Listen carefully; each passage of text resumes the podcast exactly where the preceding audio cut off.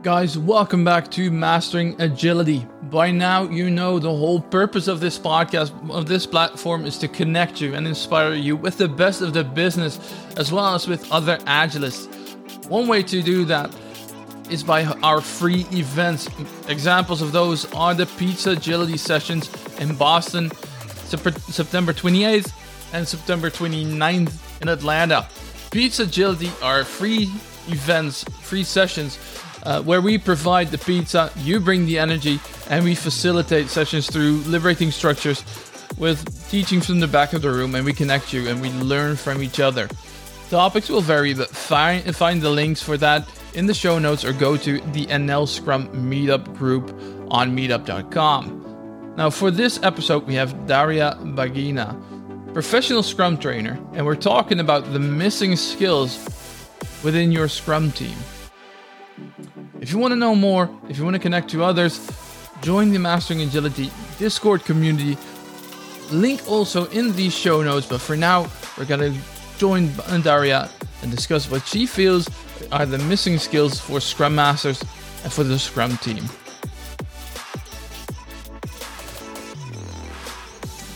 Hey Daria, my co-professional Scrum trainer. How are you doing? Doing great. Thank you. How are you? I'm good. I'm really warm. It's about 30 degrees Celsius. I think 95 degrees Fahrenheit, that is, somewhere around that. Yeah, no, I don't only understand Celsius myself. So. Same. I always have some difficulties trying to recalculate that. Anyway, it's really warm over here on this side of the world.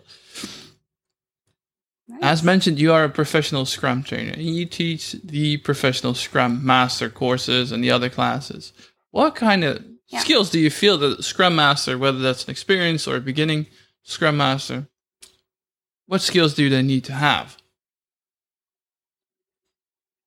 Well, I think when we when I was thinking about that that Scrum Master role overall, um, I'm working with a lot of Scrum Masters, especially the ones who are still new, trying to get into this role, and um, I was thinking about the skills in terms of what are the must have skills for Scrum Masters and what ones are kind of an extension for when the Scrum Master is ready to move maybe to the next uh, steps in their career. But I was thinking about the must have skills. What always comes up are things related, well, first of all, to the knowledge of Scrum, because the Scrum Master is the representation of Scrum in any organization. They have to know Scrum. They need to be able to explain it, right? Um, but in order to be able to explain it, they need to be a good teacher because we have a lot of very complex concepts uh, in Scrum and Agile overall. And um, being able to explain those concepts in such a way that people can easily understand and actually apply them that definitely is a must for me. Um, then, of course, we look at skills, you know, like coaching, facilitation, mentoring, and I think those are definitely needed. I look at them as core skills, but I feel like they're not yet a must. You have to have that Scrum knowledge. You have to be a, a good teacher. And then I feel what really helps a lot of Scrum Masters, the great Scrum Masters I see, people who are able to kind of get the job and start pretty quickly are the ones who are good learners. Like those are the scrum masters who will go a long way because they are always in that perpetual learning. They are continuously improving. We teach continuous improvement to others. So we need to be able to do that ourselves. Yeah, so, so they should have a growth mindset instead of a fixed mindset. And there's also a difference yeah. between doing Scrum and doing professional Scrum, right? Everyone mm-hmm. seems to be riding the Scrum and the Agile hype train these days. So you see a wild growth of Scrum Masters popping up and all the uh, related related accountabilities, related roles. What do you feel is the difference between professional Scrum and just doing Scrum? Oh. That's, I think, a tricky topic, right? A lot of people believe they are doing Scrum, that they are doing Agile, and I'm highlighting the word doing. Um, but in reality, is it is not true. Um, and I feel that professional Scrum is about principles and values and really being able to understand that those underlying reasons for using Scrum and Agile um, rather than processes or even just the framework itself. Um, kind of when, you know, both of us are trainers, we went through the whole process. And um, when I talk about this experience, I say, in order to really become a trainer, you need to kind of geek out on Scrum, as in go deeper in your understanding of what Scrum is, right? Um, and that's what makes you a professional trainer. You need to understand all of those things that no one, I'd say, initially thinks about when they're taking the Scrum framework and applying it. But we look at it in that way, right? daily scrum how is it connected to transparency inspection adaptation right uh, how does it help us with scrum values so when you start seeing those connections and really focus on those values i think this is where you get the highest benefits from scrum and agile in general um, but also this is what differentiates just doing scrum and following the process um, versus professional scrum exactly instead of getting into the mechanical or the zombie scrum as Johannes Schartau, Christiaan Verwijs and Barry Overeem yeah. awesomely wrote, zombie scrum is just going through the motion. And that's yes. very much different than what you mentioned. Embracing the empirical approach, the transparency, inspection, adaptation. But it's really challenging to get into that stage. Do you feel that organizations really understand what a Scrum Master or what a Scrum team is supposed to be doing to enable effective and professional Scrum? Oh, well, I think some do. But, uh, you know, recently I've been going um, a bit more into systems thinking and uh, models like reinventing organizations, holacracy, things like that. And what I understand is that um, the problem is not that people don't understand. I feel like the problem sometimes and most of the time is that the structure is not built really for Scrum to be fully successful. The current organizational structure, I mean, the how we set up hierarchies and who reports to who, and then um, what the dynamic is between uh, management, right, and the teams. And um, I feel this is often what does not allow organizations and teams to be really successful with Scrum because we have those old structures that keep getting in the way. How do should we break so. those structures down then? well, it was that easy, you know. Looking for the million dollar answer. but um, I think one of the things that I see a lot is that when we look at developers in a team, right? They are specialists in what they do. Uh, they know exactly how to build a product, right? They know the technical side of that's a technical product.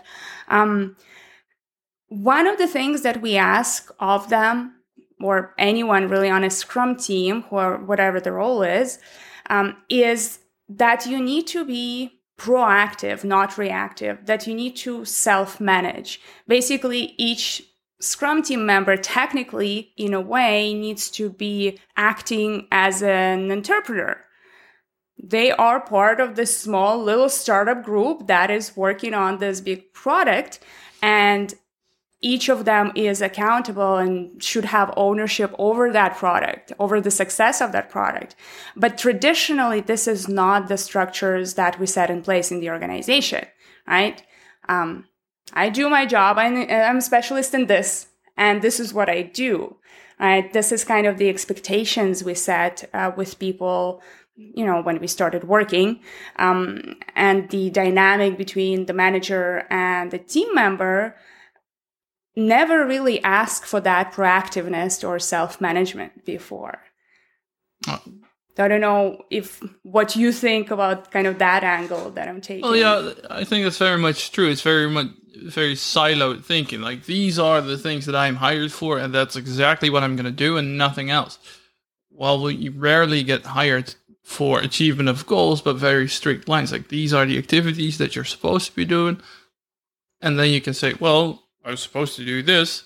I'm not going to pick up that because it's not in my contract. If you would take that into mm-hmm. a different angle, like we're here as a, as a Scrum team, uh, together with management leaders, stakeholders, and I think there should be a more of a common uh, uh, agreement, an outspoken, transparent agreement, what we expect of all these people together playing together, because it's not just a Scrum team, right? But how we're going to move forward effectively in, for the achievement of goals.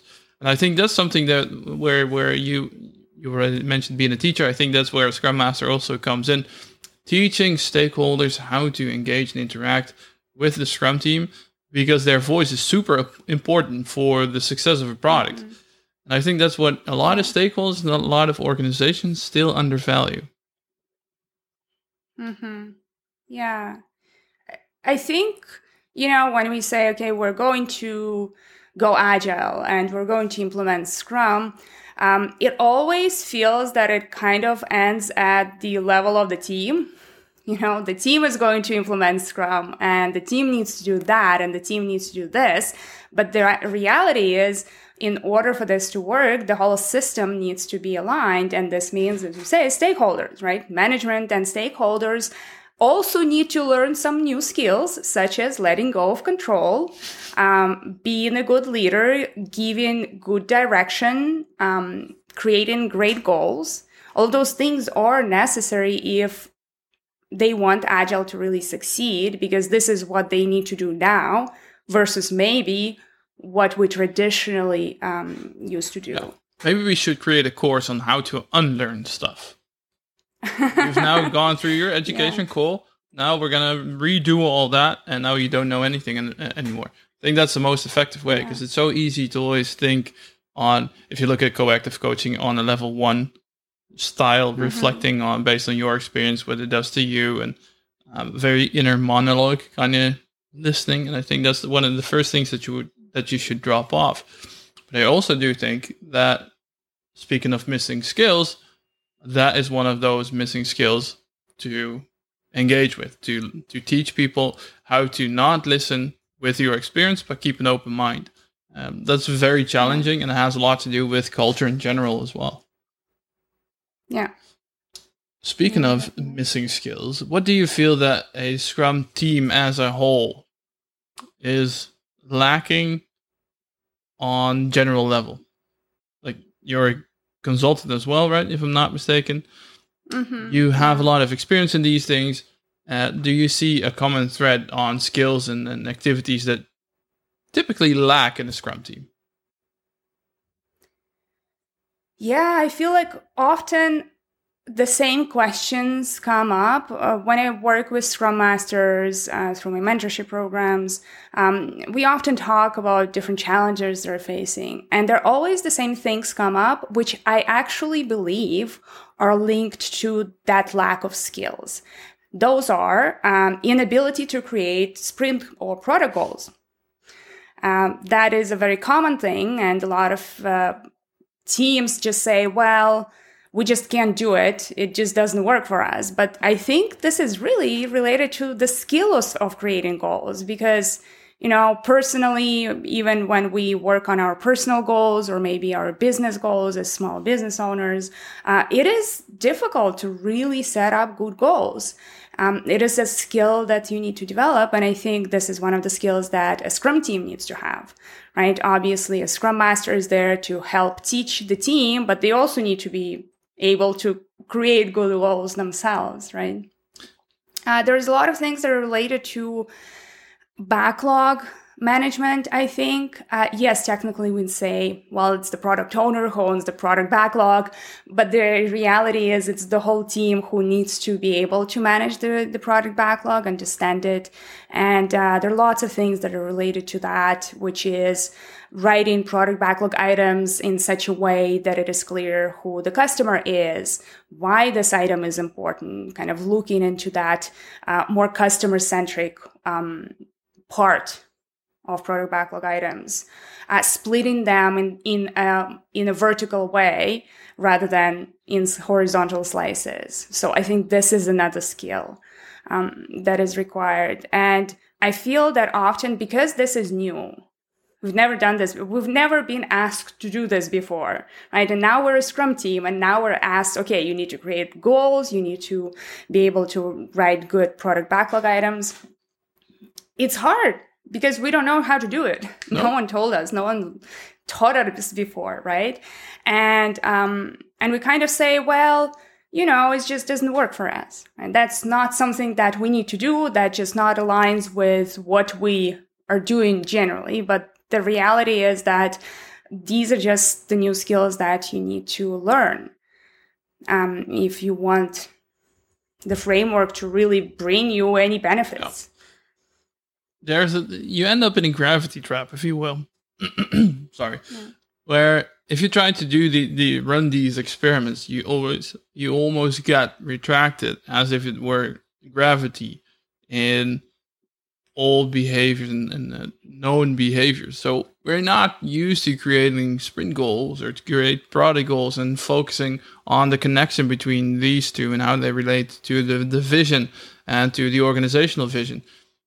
And it's kind of like, well, we've tried it now two or three times now we're gonna abandon it, and you get retracted back to the back to Earth, and um, you're done. Basically, you never try to experiment ever again because you don't try to escape that gravity level. What would be first steps to still be focusing on escaping that gravity trap? Mm. Oh, the first step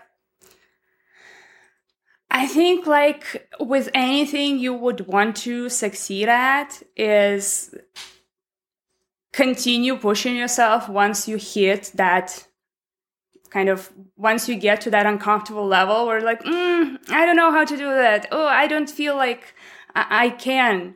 Um, this is this is where you need to stay.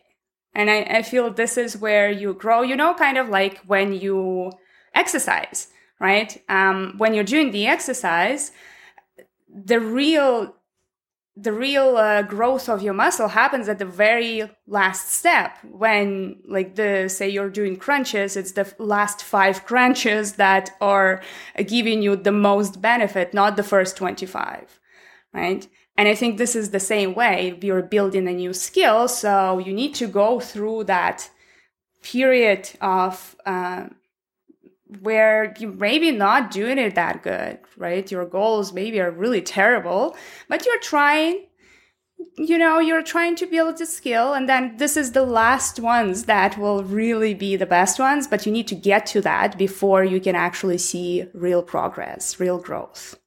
I feel like it's kind of, it's not the first step, but I think that's the way to go, basically. Well, yeah. Is that something that, uh, like what we were discussing before, like having a, common agreement? Do you feel that's a mutual accountability of both the stakeholders and, and leadership as well as the Scrum team? Yes. Yes. Uh, everyone's involved in that process. So I think definitely everyone needs to be able to to do that. And in the same way as we say, well, the team is not used to being self-managed, right? Uh, being proactive in the same way. Um, leadership is not used to letting go of control. So it's going to be uncomfortable. This is also a skill of being able to do that. And as we go back to obviously the, uh, the principles be- behind Scrum and, um, we see the need for trust and courage right? That these are extremely important for the whole system to really work, for the framework to to be beneficial. So, in order to have that, you you need to at some points push yourself into that zone of uh, uncomfortability. That's super challenging, especially because mm. it's so ingrained in the way that we work. And uh, you mentioned trust. I think that's one of the the hardest thing to actually trust people some people say, well, trust is yeah. earned. Others say it's, it's given. Um, I don't want mm-hmm. to bash too much, but my experience, especially with corporate, very, uh, what's the right word? Uh, conservative corporate America. Sorry, America, I don't want to blame you. Not pointing fin- fingers, just my experience. But uh, it feels like people are saying we have to trust people, yet we still need mm-hmm. to check upon their work. So it yeah. feels like there is no real trust Yes. What's your experience with that? I think I've seen, and not only in America, I've seen people being very scared, to be honest, by that word, trust. What do you mean I need to trust others? Um, uh, obviously, a lot of people, and I personally have lived through uh, uh, professional challenges that are related to trust, where um, infor- some information is used against you, right? And you feel that your trust has been broken. And it is really hard to to put your trust again in others, especially if you have lived through something like that, right? In a, in a professional setting, I think a lot of people happen to at least once experience uh, something like that. Um, so generally, I see people having having general problem with that i think uh, because i am very big on transparency for example. And i believe that transparency that radical candor um, that need for very transparent information doesn't matter who it who it is whether it's uh, just the team members the leadership um, whatever it is if it's related to what we're doing it needs to be transparent and that requires trust right and often I get a lot of pushback from people saying, well, wait a minute. Well, do they really need to know this? or uh, do we really need to tell this information to these people? Yeah. and I feel this is kind of ingrained in, we always question is it really necessary? And that definitely doesn't help building trust and transparency. What's the, what's the, the most harmful thing that can happen in, when you don't have trust within your team? Why is it so important?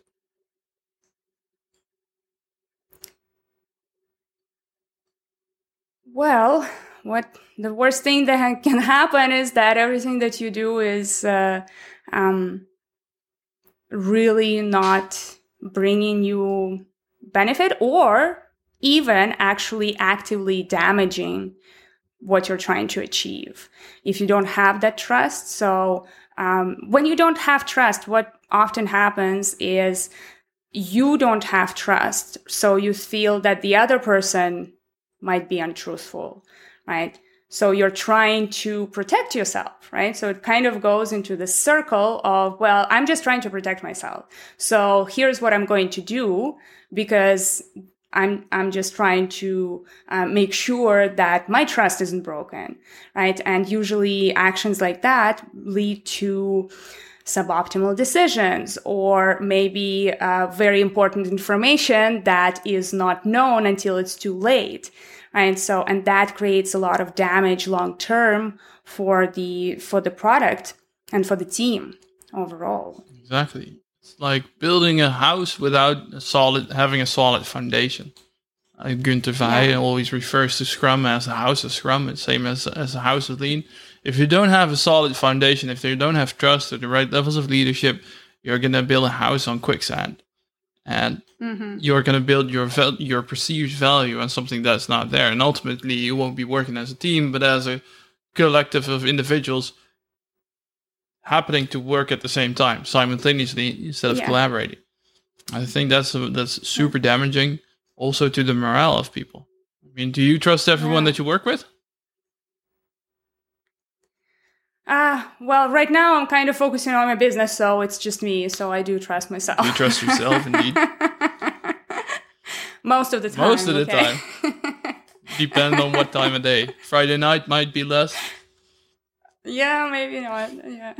no, but that's that's the thing. But how do you make these kind of things transparent and and ensure that this becomes um, one of the act, act, uh, act Jesus, activities that people focus on? It's the same as work, right? Trust is less tangible as as work itself is. These specific user stories that we're working on or other product backlog items. That's really easy to grasp and understand. Like these are the activities that we're supposed to be doing trust is way less tangible than than work itself is. Yeah. How to move forward with that, and how do these accountabilities within the Scrum team come to play? Hmm.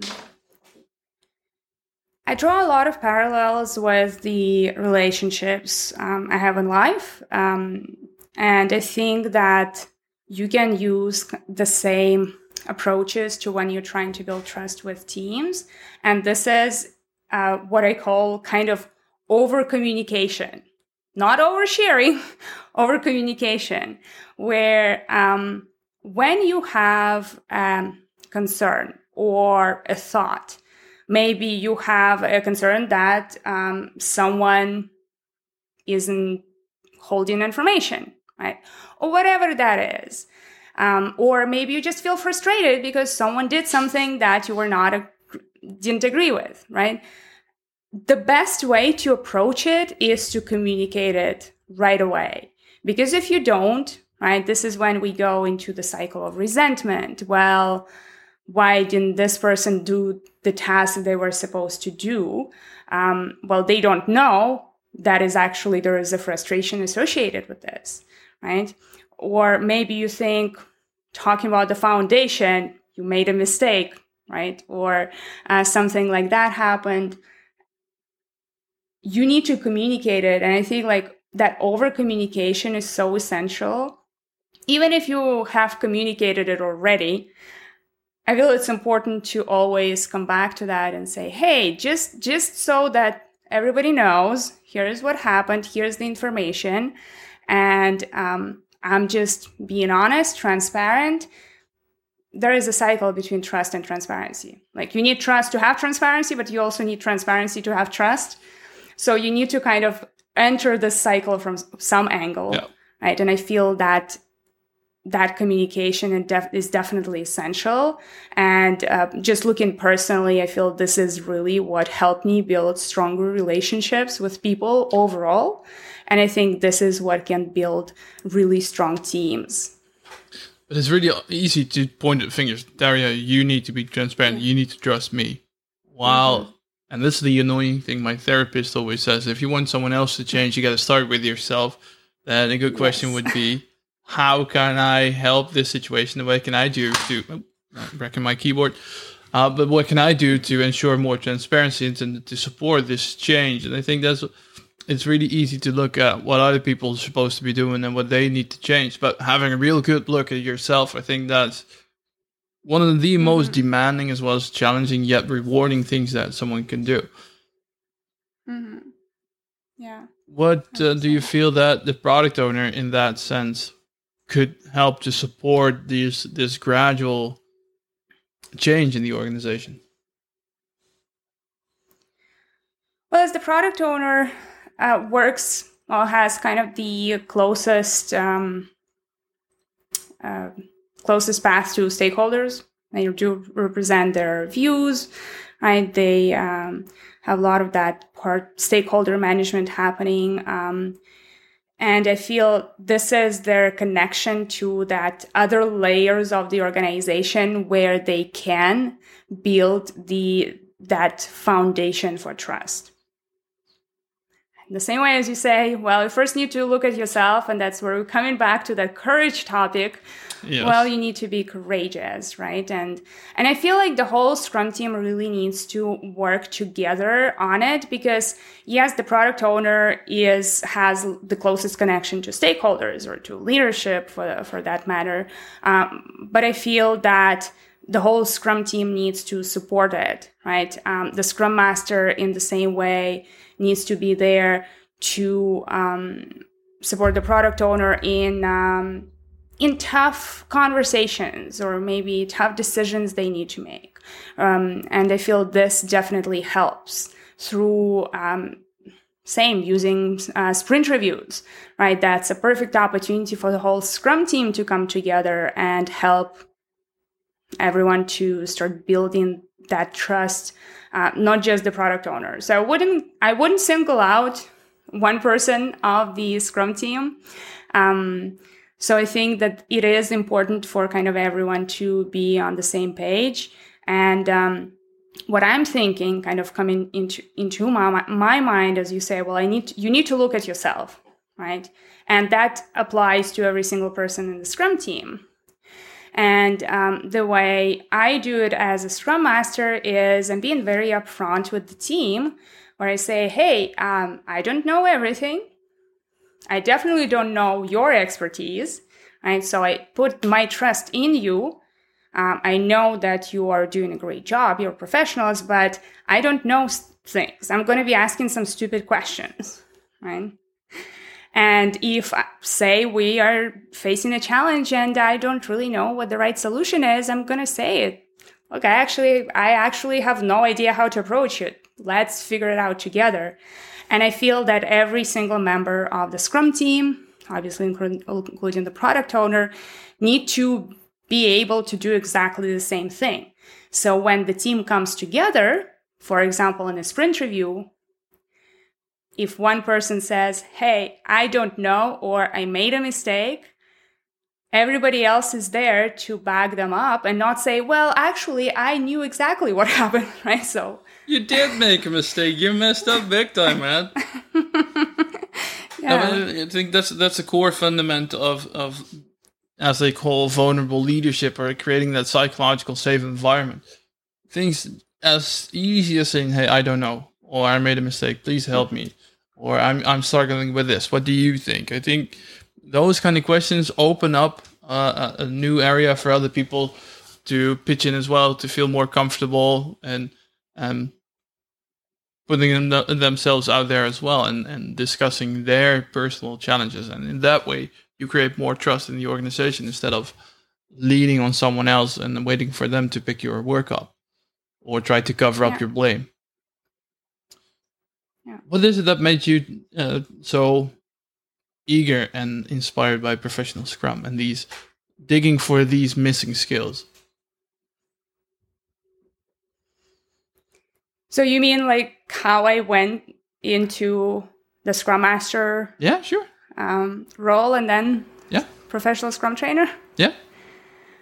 Um, I guess I can say that it happened kind of by accident at the very beginning, and I'm very happy it did. Um, I used to be a content manager, so not nothing technical at all, but uh, the organization I was working with uh, was going through an agile transformation, and I heard that there is a Scrum Master role. I started to research it and look into it, and it sounded nice. I, I, I feel, felt like, okay, this sounds like a, a good progression for me from where I am right now.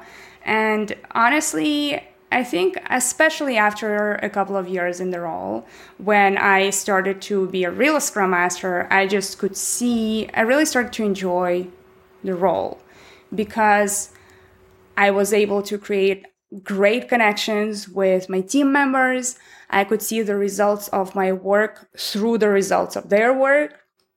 Just being able to see uh, teams, you know, enjoying their work, coming to work, enjoying working together, having fun, and uh, what it led me to thinking we spend so much time at work we can't waste it on being constantly unhappy or unsatisfied at work. So how can we create environments where we actually enjoy what we do? And I feel that Scrum Master role, professional Scrum, actually helps me achieve that purpose, helps me create environments where people thrive. That's beautiful. Yeah. Then why the link with professional Scrum trainer? Is that the same to continue down that path? I think, oh, well, I had a couple of, well, a few years, obviously, as a Scrum Master at the time. And I just felt that I want to reach more Scrum Masters and help other Scrum Masters to kind of get to the same understanding of the role and enjoyment of the role as me. Um, it was a tough path for me for the first couple of years. Um, and then after that, when I really understood the role, I really was uh, getting some great results uh, from my work. Uh, I, I could, I had a chance to work with a few very new Scrum Masters and to mentor them. And I think through that mentorship, I saw that I really want to reach more people, more Scrum Masters, and uh, going for the trainer um, path, for example, that was, I felt that this is exactly what will help me get there, what will help me uh, touch more uh, Scrum Masters to help them be more successful through training, mentorship, and uh, just being there in the organizations um, in um, in consulting or coaching roles as well. well. Becoming a professional Scrum trainer is a pretty challenging path. It, it takes a quite a long while. You have to really understand yeah. Scrum through and through, and I think the you can't do that really alone, just by yourself. Uh, do you feel trusted, or do you feel inspired, and that there it has been that um, vulnerable leadership in that sense as well while you're being guided through becoming a professional scrum trainer. I think the yes i, I agree. The path is very very hard. Um, i think even though we we see what the steps are at the beginning before applying no one really prepares us for for the path still um, and I got very lucky because I had um, a few people around me who were uh, Scrum trainers already, and um, they definitely supported me for during this this path. So here in Canada, and that definitely helped me. And as you say, that vulnerable leadership, I feel that this is more of being open being there and being willing to help instead of saying, well, I'm, I don't have time, right? Or I am doing this, you're way too far behind me. Talk to me when you're here, right? And I feel that that definitely helps just the community allows people just to connect with each other. I reached out to so many trainers and most of them replied to me and that definitely helped. And I feel that generally what the, the community is about is, is that community aspect, right? We're in it together. Let's work together. Let's help each other. And that I think kind of comes from that sense of vulnerability as well would you have been able to achieve such a professional level if you would if there was a perceived lack of trust and courage and this vulnerable leadership. And on the trainer side you mean? Yeah.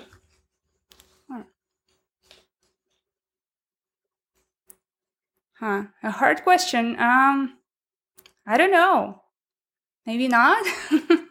I don't know. I think that already, this already implies or uh, demonstrates why trust and that level of leadership is so important, whether that's becoming a professional Scrum trainer or in the profession that you're working on as, as a Scrum Master, as a developer, or whatever uh, work that you're doing in any complex domain. Trust is super important.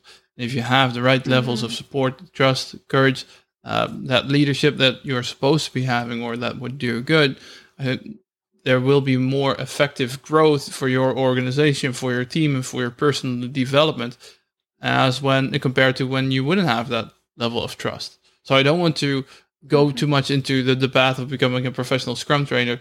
Uh, it's more about if you are stimulated in with the right people and with the right mindset and with the right activities and levels of trust, mm. you'll be able to achieve great things.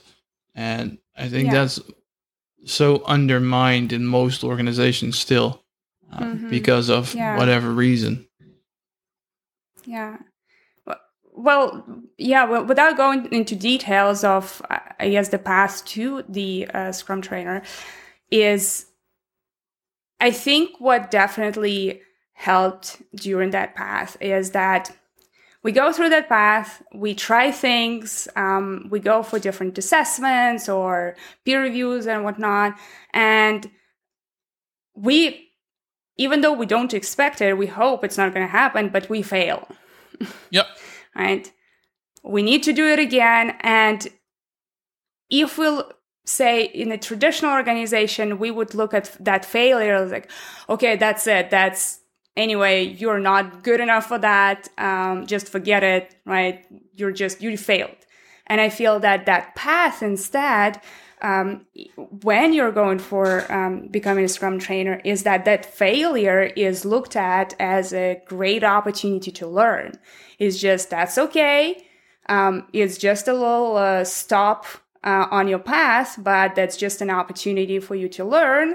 And we are waiting for you to come back and show us what you learned. Exactly. Right. And I think that definitely helped me to accept failures as well um, more, just because you're going through that path and you're going to fail. And the generally, the community looks at it as that's okay, that's normal. We all did this.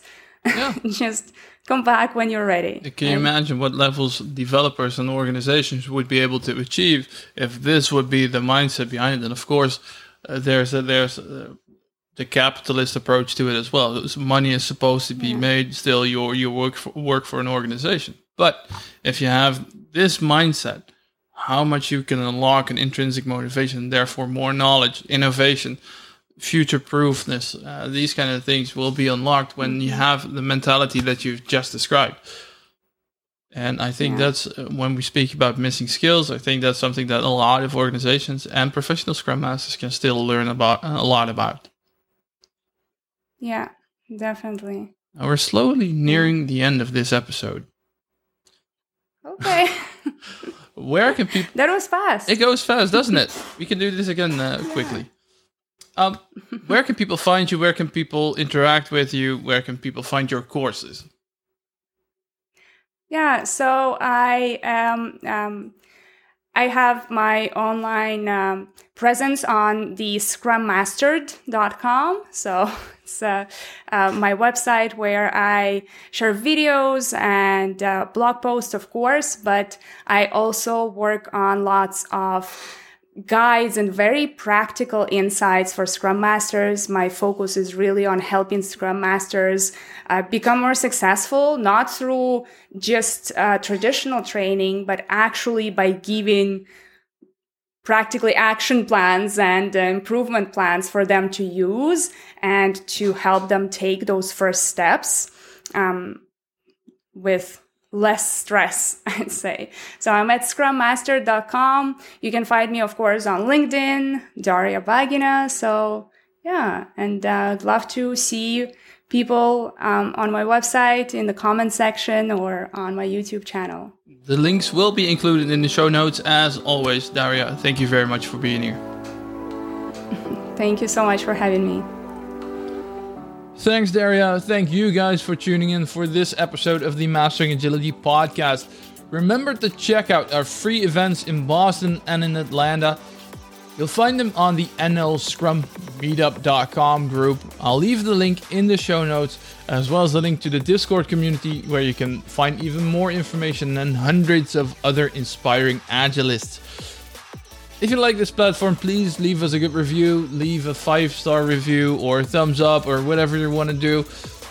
Sign up to to whatever platform that you're listening this episodes to. Hope that you're tuning us and uh, tuning in next episode again. Take care of yourself. Take care of each other. See you guys later.